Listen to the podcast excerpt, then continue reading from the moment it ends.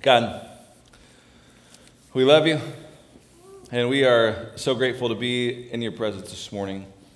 Grateful to be able to open up your word, to be able to dive in, to be able to uh, just talk through you know, who you are. And uh, as we lead up to Easter, especially, God, we're just excited about where you're leading us. And so, God, I just pray this morning, as we pray every week, that you would uh, speak through your word, that you would speak through me this morning, that the words that come out of my mouth would be your words for your people on your day, God. We are here to hear from you. No one here came to hear from me. We all come to hear from you this morning, me included, God. So I pray that you would uh, use my words, shape my words to be able to, to make your word come alive this morning. God, we love you. In Jesus' name, amen. Amen. Well, we are in week two of our I Am series leading into Easter. Really, what we're doing in this series is kind of uh, just building upon the foundation that we laid at the beginning of the year, talking through our Rooted series, talking about who we are, what we believe, who God has called us to be. We're a, a, church that's called to connect and to grow and to serve. And part of the way that we're going to, to focus on growth this year is really building intimacy with God through prayer. And really, to build intimacy with God, you kind of have to know God. it sounds really simple, but I mean, it's, it's there. And so we're, uh, as we lead up into Easter, we're just really talking about Jesus, about who he is. And uh, lucky for us, Jesus doesn't make us kind of just go through Scripture and figure out ourselves. I mean, we can do that too. But uh, in the book of John, he gave us seven different I am statements that he just told us this is who I am. Right? John chapter 6, he says I am the bread of life. John chapter 8, I'm the light of the world. John chapter 10, I'm the gate for the sheep. Later on in that chapter, I'm the good shepherd. John chapter 11, I'm the resurrection and the life. John chapter 14, I'm the way, the truth, and the life. John chapter 15, I'm the vine.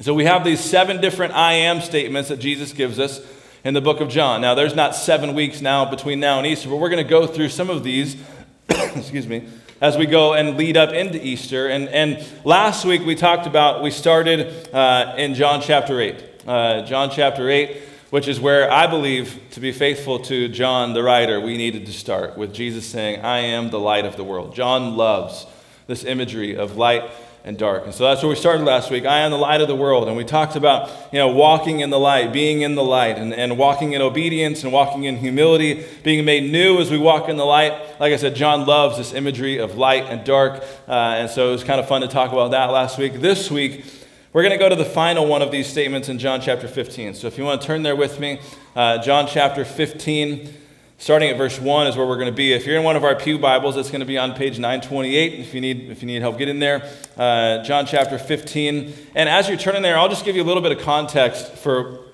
what is actually happening here in John chapter 15. In the book of John, the Last Supper, the, the final time that Jesus is going to be with his disciples, starts in John chapter 13. It ends in John chapter 17, and in John chapter 18, Jesus is in the Garden of Gethsemane. He is arrested and he is taken away. So, what we have here in John chapter 15 is part of the last conversation that Jesus would have with his disciples before he's taken and beaten and killed and buried. We won't necessarily spoil the Easter story, although that kind of did a little bit there. But uh, we'll get there on Easter. But this is the this is the last conversation, the last dinner conversation. It lasts about four chapters, and this is the last time that Jesus is going to be with his disciples before he's he's taken away. And so here's here's a question with you for you: If you had one conversation to leave behind everything that you would want to leave behind, you know you're leaving, and you've picked twelve people to, to carry on the mission. What would you say in that conversation? If it were me, I would have like a notebook of like, okay, this is the protocols, this is how we do this, right? These are this is what we believe, this is why we believe it. If you ever have any questions, you can come back to this. This is remember what I said here. I said this on this day. Remember on this day I healed this guy. You could do this too, right? And so here's like this this manual of this is how we do this. Jesus sort of does that a little bit but not, not quite to the extent that, that I think maybe some of us would do. But Jesus, Jesus does a little bit of that. In chapter 13, he comes at the very beginning of this dinner. What does he do? Jesus washes the disciples' feet. Now, if you're going to leave, would you wash the people's feet? I don't know. I don't know if I would do that. But Jesus begins the night by serving, by loving the people that he's doing with serving. He later promises the Holy Spirit, talks about the role that the Holy Spirit will play in their lives, which is huge in terms of carrying on the mission, right? So he is doing this sort of thing where this is what it's going to take to carry on the mission. You will have the Holy Spirit, he will be with you. Unless I leave, he can't come, so I got to go so you can have the Holy Spirit. That whole conversation happens as well in John chapter 15 or John chapter 13 through 17 here. So he does some of that. He prays for them, he prays that they would be one. He even prays for us, the people that would come to know him through those disciples. All right, this, is, this is the final conversation, and we see that we're jumping in right in the middle of this conversation in John chapter 15. And, and I want you just to, to listen to this. We're going to read 16, 17 verses here. And I want you to just listen for the I ams and listen for kind of the listen for the heart of what Jesus is talking about here. So this is right after he's talking about the Holy Spirit, the advocate coming and helping. And here's what he says. I'm the true vine and my Father is the gardener. He cuts off every branch in me that bears no fruit, while every branch that does bear fruit, he prunes so that it will be even more fruitful. You are already clean because of the word I have spoken to you. Remain in me, as I also remain in you. No branch can bear fruit by itself, it must remain in the vine. Neither can you bear fruit unless you remain in me. I'm the vine, you are the branches. If you remain in me and I in you, you will bear much fruit. Apart from me, you can do nothing. If you do not remain in me, you are like a branch that is thrown away and withers. Such branches are picked up, excuse me. Such branches are picked up, thrown into the fire, and burned. If you remain in me, and my words remain in you, Ask whatever you wish, and it will be done for you. This is to my Father's glory, that you bear much fruit, showing yourselves to be my disciples. As the Father has loved me, so have I loved you. Now remain in my love. If you keep my commands, you will remain in my love, just as I have kept my Father's commands and remain in his love. I have told you this so that my joy may be in you, and that your joy may be made complete. My command is this love each other as I have loved you. Greater love has no one than this to lay down one's life for one's friend. You are my friends if you do what I command. I no longer call you servants because a servant does not know his master's business. Instead, I have called you friends. For everything that I learned from my Father, I have made known to you. You did not choose me, but I chose you and appointed you so that you might go and bear fruit, fruit that will last, and so that whatever you ask in my name, the Father will give you. This is my command love each other. We'll stop there this morning. I want us to just pick up a few things that Jesus is throwing out there for us this morning. First thing I want you to get is just, just even how he starts this, this first verse. He says, I'm the true vine. Why would he need to say, I'm the true vine? Probably because there's also some false vines. So, how do we know we're connected to a true vine? And what is a, what's a false vine? Well, what is a vine? Right? We got to talk about what's a vine, first of all. A vine is where, where we're getting life from. Right? A vine is where we're connected to the main source of life. This is, this is what a vine is. And so Jesus says, I am the true vine. I'm the one, I'm the place where you are going to find and be connected to true life. So, what is a false vine? A false vine would be anything that we're connected to, trying to find life that is not also connected to the true vine. What do I mean by that? Some of us, I think, find life and find hope and find peace and all sorts of things that are not Jesus. Some of us, social media is that false vine where we, we go and we feel fed from how many likes or comments we have on certain posts. That's not the, not the fruit that Jesus is talking about. Right, some of us, we have this false vine of sort of working our way up the ladder at work, invest everything we have into working our way up in the world. And, and the higher that we get, the more fruit we'll have. That's not the, that's not the fruit that Jesus is talking about here. That's not the vine that Jesus is talking about here. The, the true vine is Jesus. What kind of fruit is Jesus talking about? Well, my mind immediately goes to Galatians chapter 5, the fruit of the Spirit love, joy, peace, patience, kindness goodness, gentleness, self control. I think I forgot one in there. Which one? I heard you say it. I still can't hear you, but that's all right. but Jesus says, I'm the true vine. You need to remain in me. I'm the true vine. Remain in me. These other false vines, you need to be done with those. Remain in me. I am the true vine, and my Father is the gardener. My Father is the gardener. He cuts off every branch in me that bears no fruit. Well, every branch that does bear fruit, he prunes so that it'll be even more fruitful. But then there's an if in this, in this next piece of the conversation, starting in verse 5. Jesus says, I'm the vine, you are the branches. If you remain in me, and I in you, you will bear much fruit. Apart from me, you can do nothing. If you do not remain in me, you are like a branch that is thrown away and withers. Such branches are picked up, thrown into the fire, and burned. If you remain in me and my words remain in you, you ask whatever you ask whatever you wish, and it will be done for you. This is to my Father's glory that you bear much fruit, showing yourselves to be my disciples. So there's this now this conversation about fruit. Now we talked about just briefly what fruit is. What We talked about the fruit of the Spirit. We won't go super deep there this morning. If you remain in me, you're going to bear fruit. If not, then you won't. You'll, you will bear no fruit. And in bearing no fruit, you will be cut off. The gardener is going to come, God is going to come and remove you. You will be like a branch that is thrown into the fire. The imagery is not so subtle there, I don't think.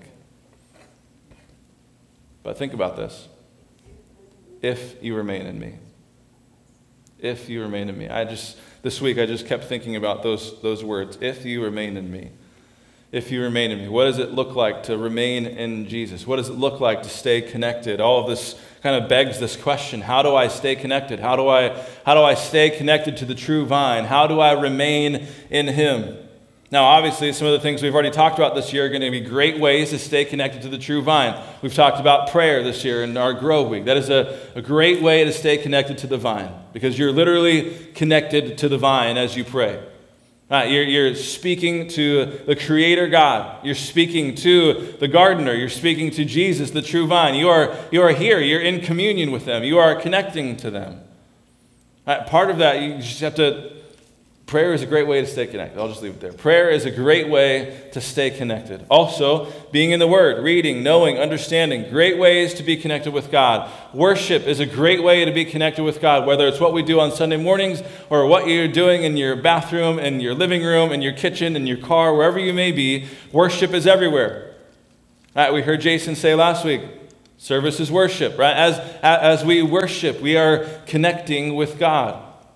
We're connecting. We need to be connected with God. Whether you're singing or praising or whether you're serving and, and helping people, that's connecting. We're, we're remaining. But Jesus really mentions two ways that we can remain connected with Him in this passage. And we'll just, just talk through those real quick. Starting in verse 9 As the Father has loved me, so I have loved you. Now remain in my love. And here's the first way if you keep my commands, you will remain in my love. So, what is the first way that, that Jesus is talking about? The red letters here, he's talking about how do we remain in the vine? First way, obedience. We need to be obedient. Obey my commands. You know, one of my, one of my favorite ways that I've ever heard this talked about was by a guy named Francis Chan. We've read some of his books in our grow groups, and, and I think probably seen, I think our small group's in one right now for him. He said this He says, uh, It's like this if I ask my daughter to go and clean her room, and she comes back a couple hours later, and I say, Did you clean your room? She says, Well, I memorized what you said, and you said to go clean your room. Well, did you clean your room? Well, you know what, Dad? Uh, I, I, I, I can say, go clean your room in Greek now. I did some studies. I did some word studies on what you were talking about. And I know that it's like cleanio or something like that. You know, like, go clean your room. And, but the question remains, did you clean your room? His daughter's not going to come back and say, Well, you know, Dad, uh, I'm going to get together with four or five friends. We're going to meet at the coffee shop every single week, and we're going to talk about what it would actually look like practically for me to clean my room. He says, But did you clean your room? This, this, is, this is what it is. This is what it is to, to obey. None of that is going to fly, right? I think Jesus is calling us, hey, did you, are you obeying my commands? Well, hey, Pastor Chris did a, just an amazing sermon on what it looks like to, to do this. He even talked about the Greek words of what this meant, and, and we're going to get together in our small group and talk about this, but did you do it? Did you do what Jesus said? Are you obeying his commands? Are you living this out, or are we just having the conversation about it? All right, this passage is clear. If you keep my commands, you will remain in my love. If you keep my commands, you will remain in my love, just as I have kept my Father's commands and remain in his love. I've told you this so that my joy may be in you and that your joy may be complete. So here's the, here's the amazing thing that Jesus is kind of alluding to here. As we obey, as we live out this life that Jesus is calling us to live, there is a joy that comes with that. And it's not just a joy that, that you and I like, oh, something good happened, so I'm joyful. It's not even just our joy, it's, it's Jesus' joy may be in us as we live this way. Right? Obedience. But then he goes on to make it a little bit clear if the disciples weren't really grasping what he was talking about here, what he's commanding. Because here's the, the second way we have to live in obedience, but we also have to, to do this. Chapter, verse 12 My command is this love each other as I have loved you. Greater love has no one than this, than to lay down one's life for one's friend. You're my friends if you do what I command. I no longer call you servants because a servant does not know how his master's does not know his master's business.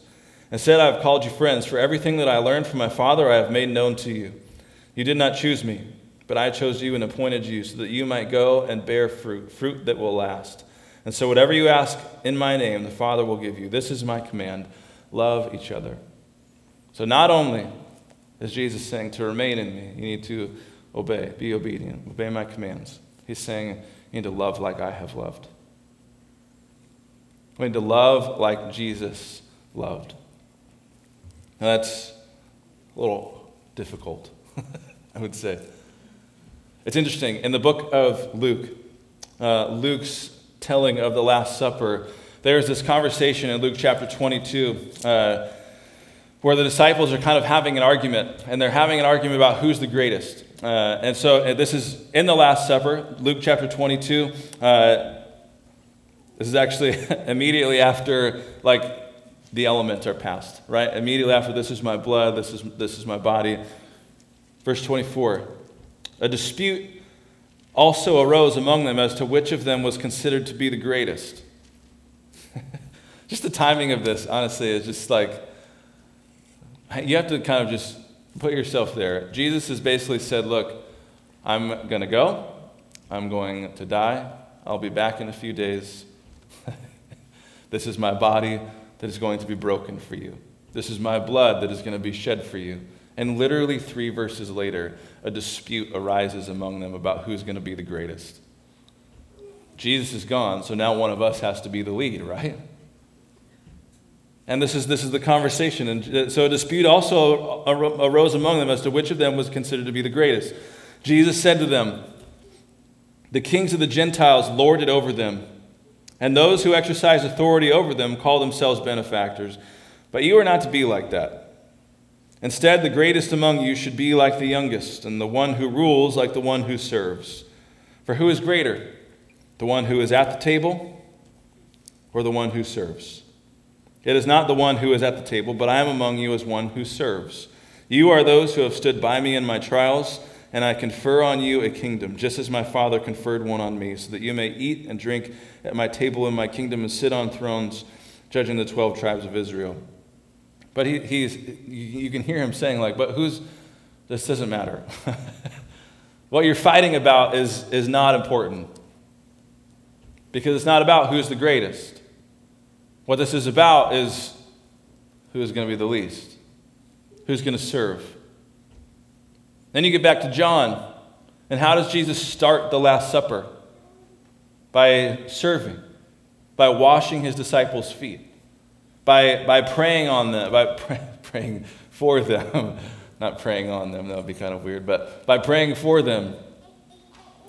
that they would be one, that they would love each other just like He has loved them, like, that God has loved Him, that He has loved them, that their, that their joy may be complete in this, right? Jesus is, is going back and He's being this example of what it looks like to love.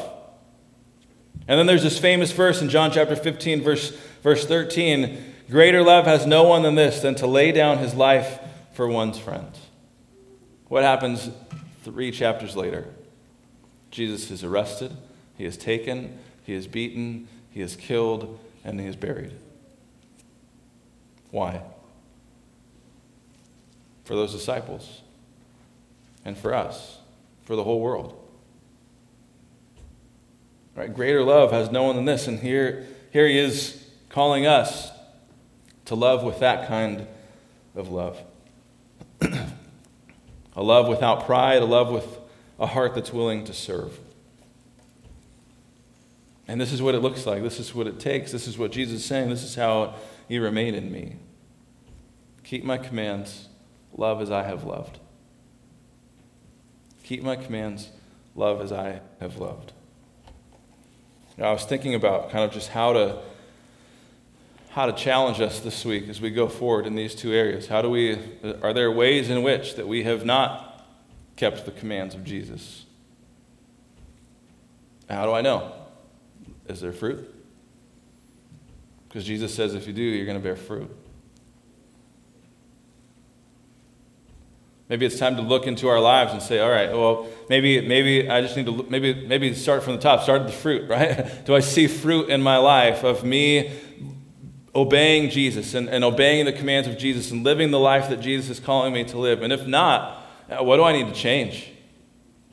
How do, I, how do I do this? How do I do this better? How do I actually obey the commands that Jesus is calling me to obey? How do I live the life that Jesus is calling me to live so that I can I can bear this truth that Jesus is saying that I need to bear. Now, again, I need to say this every time we talk about fruit. The fruit that you bear has no bearing on whether or not you are saved. The fruit that you bear is not the reason that you are saved. The reason that you are saved is because of this second part, because Jesus gave his life for us. That is the reason we are saved. So, this fruit and this obedience is not a to be saved thing, it is a because we are saved thing. Because I have relationship with Jesus, I obey his commands. Because I have relationship with Jesus, I love as he loved. So let's let's spend this week and evaluate ourselves on how okay, just evaluate my own life. How do I do I see myself loving with the kind of love of Jesus? Amen. Do I see myself living the way that Jesus is calling me to live? I, it's something to think about. And if not, here's the question for you. What vine are you connecting to that's not the true vine?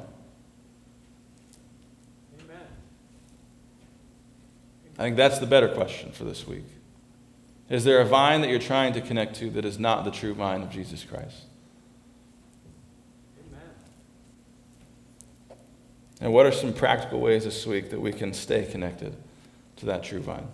That's going to be different for everyone in this room. But I hope and I pray that as you go forward from this place, you would you would just process and think through okay, if Jesus is the vine, Jesus is the true vine, how can I, what can I do to stay connected? What can I do to make sure I'm not going towards any other false vines? What can I do to make sure I remain in Him and He remains in me? What can I do to love and to obey? What can I do to live this life that Jesus is calling me to live? Jesus says, I'm the vine, you're the branches. If you remain in me and I in you, you will bear much fruit. Apart from me, you can do nothing. Apart from me, you can do nothing. I don't want to do nothing. I don't want you to do nothing. I don't want this church to be a church that does nothing. I want to be connected to the vine, the true vine, Jesus Christ. Amen. Amen. Let's pray. God, thank you for today. Thank you for your word.